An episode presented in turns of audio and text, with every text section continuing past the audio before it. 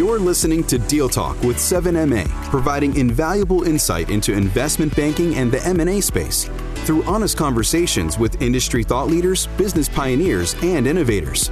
We'll pull back the curtain and give you the inside scoop on trends in our targeted industries and provide you the tools to better position your company in today's market. So, we are back with another episode of Deal Talk with 7MA. And we hear from business owners all the time when's the right time to sell my business? And when you've spent years or maybe even decades building your business, it's sometimes hard to begin exploring that next step. Whether you build the business with an exit in mind or exploring a liquidity event for other reasons, deciding when to ultimately sell your business is one of the most important decisions you'll make as a business owner. Like all things in life, success comes down to timing. If you're a business owner contemplating an exit, this episode is for you. I'm joined today by one of Seven Miles partners, Leroy Davis, to discuss the topic Is now the right time to sell my business? So, Leroy, let's jump right into it. When you're talking to business owners about the timing of a liquidity event or a sale, exit, whatever you want to call it, what are some of the primary factors you encourage them to explore? Thanks, Ariel. Appreciate that. And I tell you, the first thing, Ariel, whenever we're talking to someone about that, the first thing I think of, and I, and I think everyone at Seven Mile does, is that these business owners, most of them have poured heart and soul into this business and have been working on it a while with the help of employees and, and, they've been serving a bunch of customers and things like that for a long time. And we always think it that we're we're always very grateful to be in a position to help people on this leg of the journey. We view it as like these guys have been at this for a while and, and they're on the five yard line or whatever metaphor you want to pick and we're there at the end to kind of help them almost midwife this thing through the last bit we do think it's a deep honor to be in a position to do that, and we and we don't take any of that lightly. These decisions can often be really emotional type decisions, and the first fork in the road that I think about in terms of helping someone think about timing is there's internal considerations, there's external considerations. So often the external ones are the easiest to think about. The internal one is more about as an owner, are you ready to hand over the key, so to speak, to somebody else and give up control. That's a that's a big deal. Are you just there mentally on that? Are you are you ready? You know, a lot of times entrepreneurs they they haven't worked for other people in a while or maybe ever. And you know, when you sell your business, often you're continuing on. Not always, but often you are. And just mentally, are you are you in that mode? And then also, is your business matured in such a way that you could transition it? Meaning, do you have the second layer of management? in place, et cetera, and so forth? Are your processes and procedures such that they could transfer over?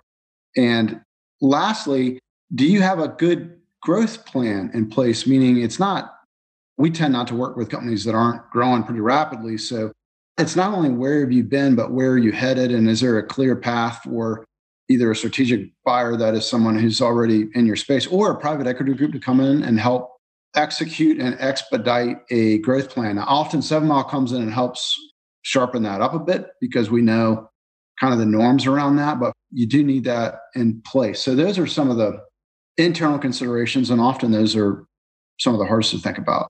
The external considerations are can be somewhat factual. I mean, is it a good M&A climate? Are you in an industry where a lot of that's going on, and are you uh, familiar with the benchmarking and the valuations and the multiples and all these things, do you think it's going to line up?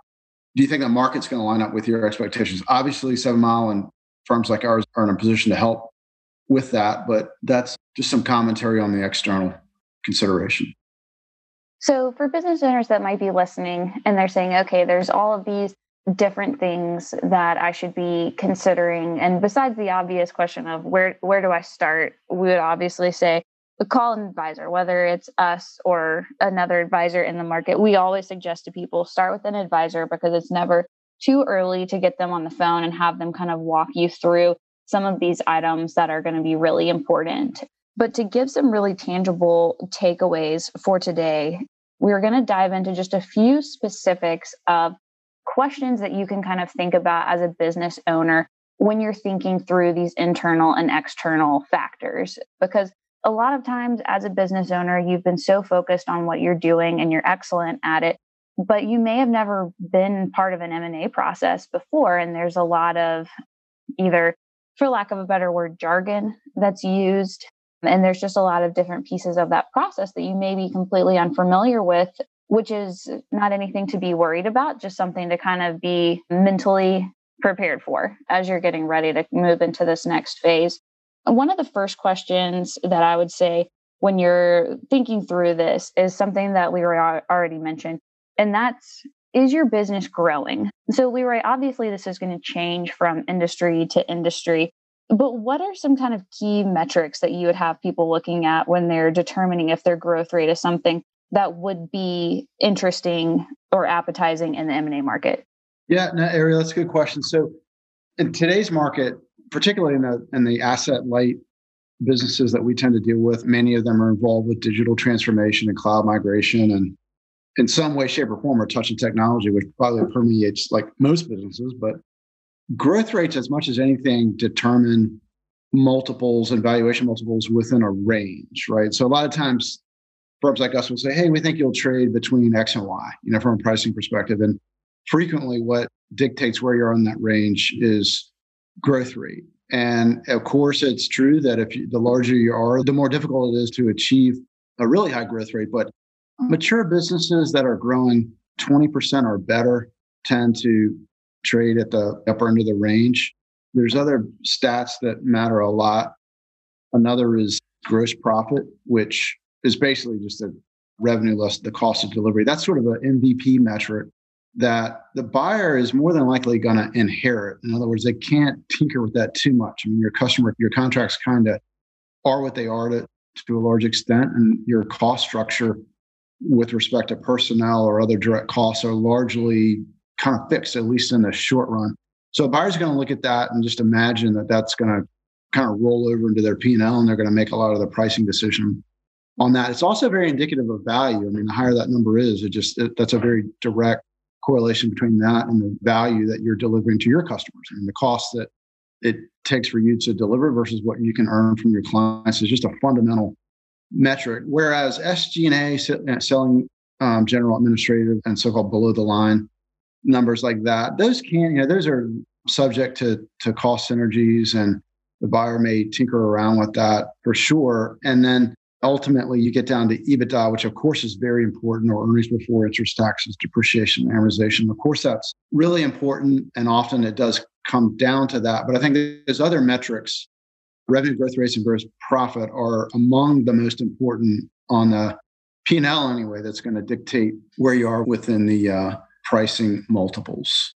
Could go on with other stats. I mean, there's always stats galore on that. But you know, if you if you just have to pick a few financial ones, those are as good as any to get your arms around. And the other the other thing, Ariel, that we see, I mean, we deal a lot with private equity backed businesses. We deal a lot with entrepreneur owned businesses. And generally speaking, the private equity backed ones are on a more consistent basis have their arms around financials, et cetera. Frequently with entrepreneurial owned businesses, I mean, they, they just haven't had to put the rigor on their financials that you're going to need to in, in a M&A process and beyond. Frequently, people are just doing what they need to do to keep the bank happy if they have a line of credit, or they're just managing AR and looking at what they have in in the bank account, et cetera. But the minute you enter into a M&A type process, a lot more scrutiny, expectation of GAAP, and often people aren't lined up there. And not only historical, but I would say as or more important, just on forecasting. The minute you enter into an M&A process, it's, it's tantamount to being like a public company and putting out future earnings expectations. I mean, we would market and hit potential buyers with a with a view on forecasts and and and the process will unfold over, you know, six, seven, eight months or whatever it is. And along the way, these buyers will be observing your ability to hit these numbers. And particularly when you're looking at high growth rate businesses that are fetching big multiples, buyers are going to expect that those growth rates maintain. So putting rigor around forecasting, I would say, is one of the more important things that we help our clients do in an M&A process. And it's definitely a higher level of rigor than companies who have not, you know, prior to being in the process. It's, it's definitely a higher, higher level of rigor. And we spend a lot of time on that. Often people ask us, hey, when your deals don't close, you know, what's the most frequent reason why they don't close. And far and away, the most frequent reason is companies missing their numbers along the way and buyers either retrade or walk from the deal. And that doesn't happen often to us, but when when things don't close, it's generally around that. And there's there's always some things you can't control around that, but we try to get our arms around that and and take off the table as many things as possible that we can control. And we know we're subject to volatility that it's just part of being in business, but it's a really big deal. So I want to back up just a second and dive a little bit deeper into one of the metrics you were talking about, and that's revenue. Because I know a lot of times when we're having conversations with these business owners, I hear someone told me I need to get to $20 million in revenue before I sell. Uh, that seems to be the golden number that keeps coming up when I'm talking to these business owners. Why do you think that number is relevant and why is scale and revenue so important to both strategic and strategic buyers and investors in the space?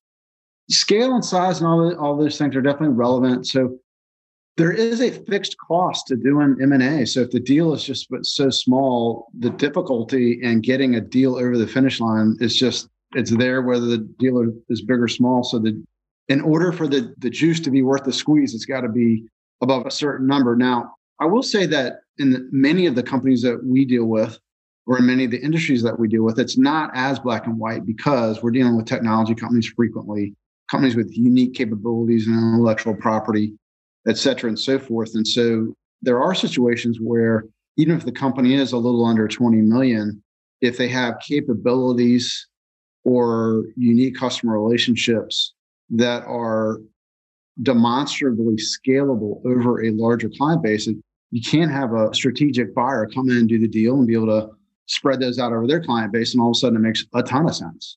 So in the technology space or technology enabled businesses or asset light businesses that we deal in, we see that a lot. So we don't put a hard line around 20, definitely got to be a certain size, but we try to dig in on some of these more intangible factors to ascertain. We get surprised regularly with some of the revenue multiples that we see, particularly in today's market, that we would not have seen three, four, five, six years ago. And it's just a part of what's going on with the transformation in the, in the economy and the industry. So you're right. Revenue size is definitely a consideration. It's indicative of scale. And buyers want to make sure that when they do a deal, it's going to be meaningful because there is a cost. But I think my point here is that there are some subjective factors that I think we as a specialist, because we are industry specialists, hopefully can can dig into and understand a little bit more than just you know the P&L. Yeah, so from here, shifting back to some of those internal factors that you had talked about previously, one of the most important ones, honestly, being what is the next step for the business owner? If you're sitting there now saying, okay, I would like to be retired in five years, you may be wondering, do I need to wait four years before I sell my business? Do I need to sell my business now? How does that timing come into play with a lot of these processes, Leroy? Right. Yeah, we definitely get that one all the time. And kind of breaks down into if you're a business owner and you are heavily involved in either customer interaction and or employee management. If you're heavily involved in either of those two categories, odds are the buyer is going to expect that you're going to be there post transaction. If you're not, if you're an absentee landlord, so to speak, you're really not that active in the business, then yeah, I mean, it's not uncommon for the buyers to say, yeah, you, you know, you should, it's okay for you to step away. But if you are involved in the business, and we can help business owners think about exactly what that means, but if you are, then you should expect you you would stay for a bit. And there's different mechanisms that a buyer will put in place to help make sure that happens. And, and we and we definitely advise on all those things and make sure that our clients are protected. But nonetheless, they do have mechanisms to do that. And you should plan on a couple, three years that you'd be there. So if you're starting to think about a transaction from just a practical timetable perspective, well, one of these processes generally takes you know six to eight months, and then if you are active in the business, you ought to plan on another you know couple three years. And you know from a timing perspective, that's a, a good thing to think about. And further, from a timing perspective, you need to think about, you know, you can't enter into one of these processes where your business is about to lose momentum. Some potential clients we talk to are like, you know, why would I do this? Business is going great. And to which we would say, that's exactly the reason why you would do this now. If it weren't going great, then we would not be able to help you because no one that at least we know would or is likely to do a deal or at a price that you'd be that you'd be comfortable with. So you, you brought up a really good point. Timing is a big factor and there's a lot of considerations there. And that kind of leads into the next point here. When you're looking down the bench at other people that are heavily involved in the business, whether you're, like Leroy said, an absentee landlord or equally involved running the business as some of your other management team, how deep of a bench needs to be in place before you start entering this process? Obviously, we know the financials need to be in order. So having a strong controller or CFO is always going to be a very high priority. But outside of that position, what kind of secondary or tertiary level of management needs to be pretty strong in order to be attractive to buyers? Particularly in the case where you're thinking about positioning yourself as stepping away for the business in the near term or or right when the transaction closes, something like that, you, you definitely need to identify who the likely heir apparent or general manager or president or however you want to title that individual. You, you definitely want to want to ensure that's in place, and you want to ensure that that individual plays a prominent role in the sale process and that they meet the buyers and or investors at the right time. So you do want that for sure, particularly if you're thinking about transitioning out. And you know, it's not uncommon, particularly well, it's not uncommon in general, but it's not uncommon to have maybe a couple holes here or there. You know, whether they be COO or sales and marketing. It's just not uncommon to not be completely strong there because whether it's a strategic buyer that wants to perceive that they bring some synergies to the table, in which case, if they look at that org chart and you talk about it openly and say, you know, I'm thinking about filling this position, and perhaps they, the buyer looks at that and says, you know what, we have someone like that that could likely fill this role. You know, that's not like the end of the world if you don't have all of that filled out. And the same is true for for private equity. You know, where businesses are coming in are recapping in a control type transaction and they're looking for what are the growth initiatives. It's not an altogether unacceptable thing to say, hey, by the way, a part of the growth here is going to be we need to fill a few roles and here's what they are. Often private equity groups are more than happy to participate in that kind of stuff and they believe they can add value in the process of selecting those people. The potential gotcha there that you just need to have eyes wide open is that the minute you start saying stuff like that to either a strategic or a private equity group, they could say, yeah, okay, well, now, now I see why your profits are so high historically. You know, you haven't had these types of, maybe you didn't have a COO, maybe you didn't have a head of sales or, or, or what have you, and we're going to need those. And so, really, you've been running this kind of thing kind of lean and thin, and we're going to need to add those things. And so therefore, I think we should normalize EBITDA, et cetera, and so forth. So if you're not careful, if you don't talk about it correctly, you can wind up down that kind of a path, which we'd like to think you could avoid. Anyway, I mean, th- th- those are all things that we see every day and we help our clients think through and we help them formulate the right strategy in terms of discussions with buyers on those topics. And I think a probably a good place to wrap things up here would be talking through who is the team of advisors that a business owner really needs to have in place and on their side when they're thinking about this process? Because we did point out, yes, when you start considering an exit, bringing on the right investment bank and partner in terms of an advisory firm is definitely one group of advisors you're going to need. But we found in our experience that we're not the only ones. It kind of takes a specialized team. So, do you want to touch on a couple of those other parties that will end up playing really pivotal roles? Yeah, you definitely need a good deal attorney. And deal attorney is not just a corporate customer contract type an attorney. It's someone who does specialize in M&A because this, this is its own animal. So definitely a good deal attorney that knows the things that matter versus the things that don't. That's a big deal. So you want a good M&A attorney that can come in at the right time and we work closely with them at the right points in the process. That's a big deal.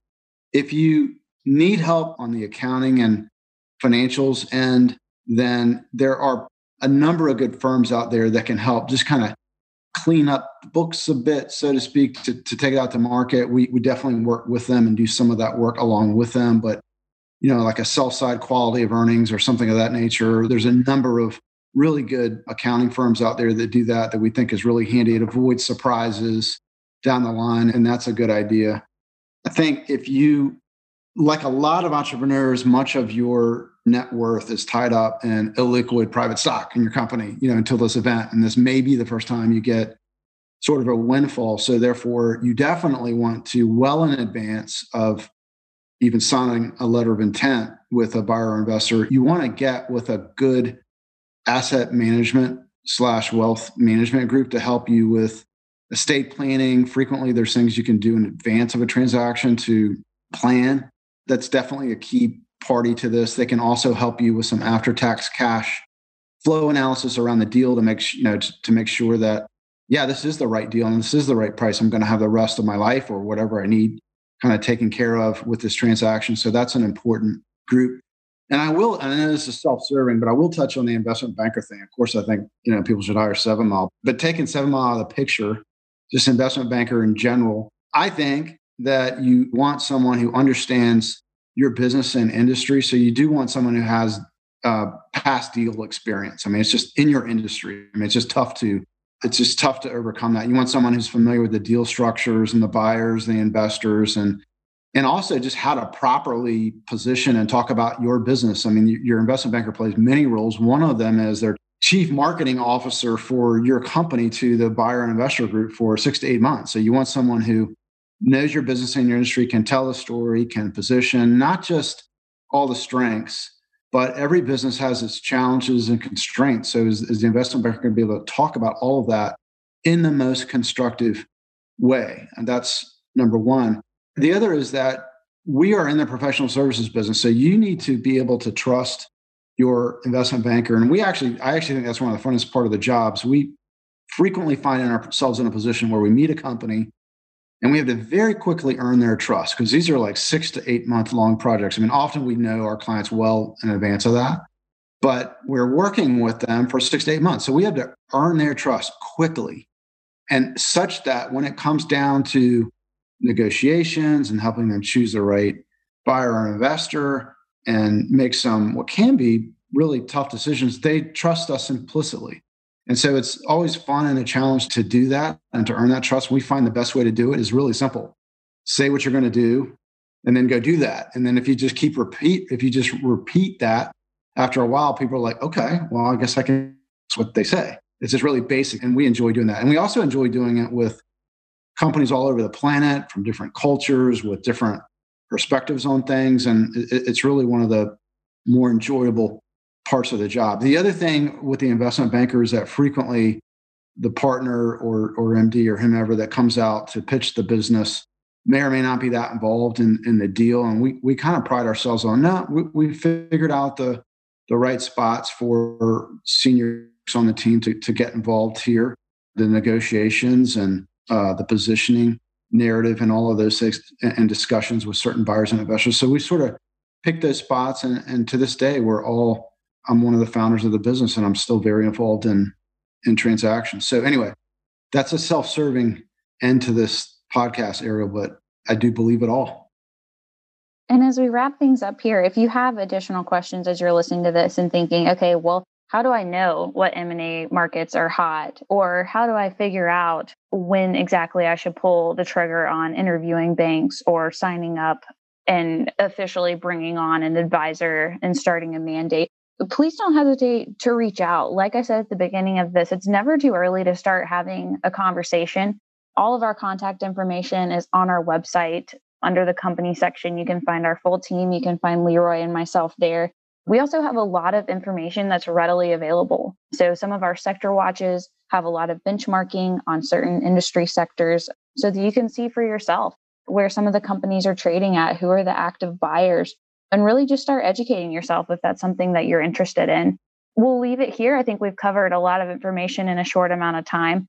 But again, if something has sparked your interest coming out of this conversation, please don't hesitate to reach out to us. We would love to learn about your business and learn some more about your goals. Thank you for joining us on this episode of Deal Talk with 7MA.